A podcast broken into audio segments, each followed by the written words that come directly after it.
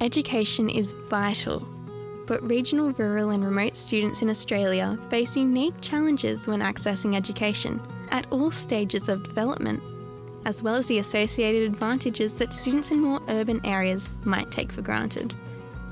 My Town is a collaboration between the Widening Participation Unit at Macquarie University and 2SER, asking rural students to describe some of the challenges, benefits, and journeys they have faced in seeking education.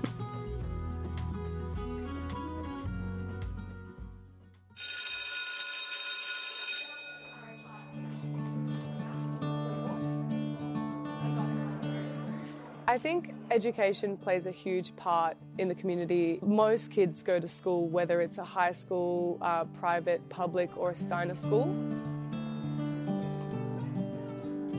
When it comes to education, we all have our own experiences depending on the school you attended, the year you went, the friendships you made, even the teachers that may or may not have inspired you. But what many people fail to realise is that for regional, rural, and remote students in Australia, the education experience is greatly impacted by the location.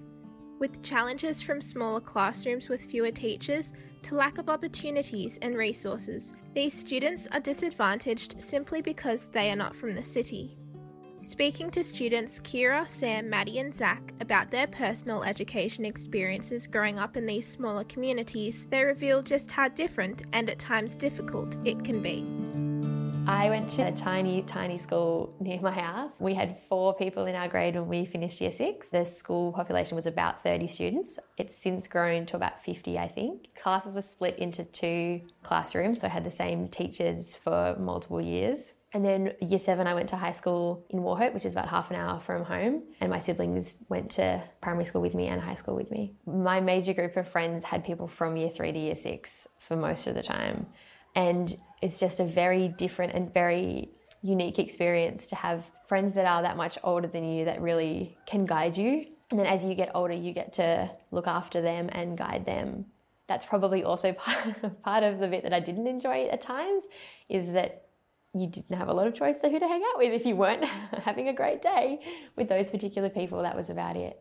Crabbes Creek Public School, which was a school that had 30 kids. It was tiny. So in grade one, I moved to Ocean Shores Public School. And then I went to Xavier Catholic College, which is a private high school. Both my schools were quite small in relation to Sydney schools. My primary school had about 800 kids, my high school about 1200. I had a really good experience at both. Subjects were Advanced English, Extension 1 English, Modern History, and Italian beginners. Over the years, adapted a liking to news and current affairs, and I slowly realised that journalism was the career path that I wanted to follow. I went to school in Greta. It was reasonably small as well, about 80, I believe. And then St Mary's, there was about 250 each year. And it was a bit of a disjointed schooling because the towns were so small, so they all filled each other basically. I went to St Mary's from year one to year two, and that's when that school ended. All the filler schools filled into one in year 11 and 12. And I got to meet a whole lot of new people, and the main schools being St Joseph's Lochinvar and St Peter's Maitland. It's not super country where I'm from, but it's country enough. You get people from all walks of life, and being Maltese, I was one of the more ethnically diverse people at school. I was quite good at maths, that was my natural talent, but I definitely didn't like it. Funnily enough, I'm doing an economics degree. I went through both um, the public schools locally, so Wauchope Public, there's the primary school, and then the Wauchope High School. Emphasis on sport, which was good fun. I think in year seven, I started with roughly 120 students in my year. The school was roughly 650 students in total. By the time you got to year 11 and 12, though, it dropped right back to 60 to 80 students. So, schools in these rural, regional, and remote areas are significantly smaller to what you would experience in the city. This does pose some benefits, with teachers giving greater attention to individual students, but there are limited opportunities, with many people having to venture beyond their community to gain necessary skills and experiences. As someone who attended a school in a country town, there were times where classes would not run because there wasn't enough student demand, with even some teachers doing subjects they were not trained in. This shows just how limited education in these communities can be. We still had amazing field trips and we were still given a lot of opportunities that most city kids would still get. We'd go to Wet and Wild, Sea World, Movie World, Mount Warning, we'd do coastal walks. But at my high school, there were lots of sporting scholarships, academic scholarships, early entry university scholarships available for students that worked hard. So there were quite a few opportunities to broaden your horizons and get out there. In Branxton itself, there's not a great deal of opportunities, but the fact that it's 30 minutes from Cessnock, 30 minutes from Singleton, and 30 minutes from bigger towns, and that provides much more opportunity. The mines are always a present option. The university, being an hour away, is quite an opportunity. However, it is a bit of a trek to get there. So, a lot of my friends have moved to Newcastle, and few have moved to Sydney like I have, because got to go where the jobs are. Part of going to a very small school means that you don't have a lot of resources or staff to work with. So there were a lot of things that we would have missed out on if our teachers weren't so passionate about making sure we had those opportunities. So they would provide extra lessons to us that we could do because we had such a small group. So because we had a small group of children, we could do swimming lessons for everybody, not just younger children like would happen in a bigger school. And they would organise sporting coaches and extracurricular people to come out and visit us. And there was always an expectation that we would make full use of those opportunities and other opportunities that were presented to us. Will actually gave me a lot of opportunities because I was school captain. You got to go to different places, and Anzac Day, you went to you know the morning service and things like that, and did speeches, and that was pretty fun. With sports as well, the teachers like loved taking the students out for different sporting teams. So you know you'd go up and down the coast playing different schools and stuff like that, which was good fun. There wasn't a whole lot of academic opportunities per se, but it was good school. For many people, higher education in the form of university or TAFE is the next step taken after completing high school. Through this experience, it opens the door to new opportunities and worldly experiences that can be quite a culture shock. But this isn't the only pathway to be taken, with many going straight into trades jobs or even having a gap year. So it's interesting to hear how individuals from rural, regional, and remote areas were able to successfully make such a drastic transition to university with less resources to inform them on this pathway they decided to follow. None of my friends really stayed at home. My close circle all moved away. I do have friends who are younger than me that have stayed. Uh, they just they're a little bit lost and they're not sure what they want to do yet, so they're just working and saving money while they figure out what they'd like to do there's a good opportunity up there to study at uni. And when you're not sure about what you want to do, which is the case when you finish school, it's still developing. I'm still developing now at the age of 24. A lot of people do go on to university. And if you're like me, I was pretty sure I wanted to go to uni, but I wasn't 100% about anything. My friends have all taken different pathways from school. Some become tradies, which I partially wanted to be a tradie at one point in my life because my father was. However, I felt the need to study further, which was my choice. Other friends have went to Newcastle Uni, which is the more common uni pathway out of the Hunter Valley because Newcastle's what an hour away from Branxton, so it's it's pretty close for a biggish city. My closest friends from Branxton call ourselves the Kings of Branxton. We grew up together as there wasn't much to do in Branxton. We've all done completely different things. One of my friends is in the Navy, he's a helicopter engineer. One of my other friends was studying primary teaching at university, but then decided he likes chopping down trees and wanted to be an arborist, and he's one of the happiest people I've ever met.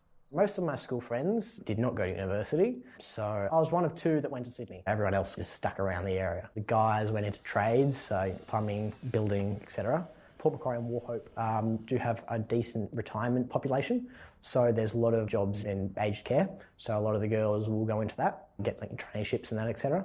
And then others, you know, have just gone out and done retail jobs. A few have gone to university, like a few went to Armidale University, which is near Port Macquarie. A couple, might, I think, went to Port Macquarie University. It doesn't have as many options as others, but still a university. So, it's clear that moving hours from home, away from the people you have known your entire life, is a very difficult experience that students from regional, remote, and rural areas need to do for their higher education. According to the Department of Education, 60% of these students relocate to study in metropolitan areas, but because moving itself costs almost double the degree, only 55% will go directly after completing Year 12, in comparison to 78% of Year 12 students from the city. I think it's definitely a factor, the financial aspect of going to university, especially moving away. I know rent in Sydney is expensive, food, petrol, those are things they all add up. And just as much as the financial burden prohibits the ability to receive a higher education, For many, without some form of backing support from teachers or parents, students from these smaller areas lack an incentive to leave the comforts of their tight knit communities at all. Some kids don't know what they want to do. Some kids don't get the support from their parents that I was fortunate enough to receive. Majority of the kids that don't go to university either just realize that it's not for them or they would like to do something else. I don't think there's a lot of support and a lot of push to pursue education and to really value it for the purpose of furthering your education. And I don't see a lot of a push towards university education in the community. Not that there's a push against it, but there's just not excitement and encouragement that this is something that can be very rewarding and useful for your life. So it's clear that students from regional, rural, and remote areas do experience education quite differently from people raised in the city. As Australians, we expect every individual to have equal opportunities when it comes to accessing a higher level education, but we know now this is not the case. From smaller school sizes leading to fewer opportunities, it becomes necessary to venture out to expand one's knowledge of the world, but the cost will always be a challenge many struggle to overcome. Those individuals who do manage to proceed with a higher education are considered fortunate, but shouldn't people from all over Australia have equal access and equal opportunities? This remains a constant issue that needs to be improved. MyTown explores the learning journeys of students from regional, rural, and remote areas. MyTown was created, researched, and produced by Macquarie University's Widening Participation Unit. My Town podcasts were produced by Widening Participation Unit and Macquarie Media students in collaboration with 2SERFM. To discover more about My Town, please visit www.mq.edu.au slash leap slash mytown or search up My Town under Macquarie University Widening Participation Programs Our Initiatives.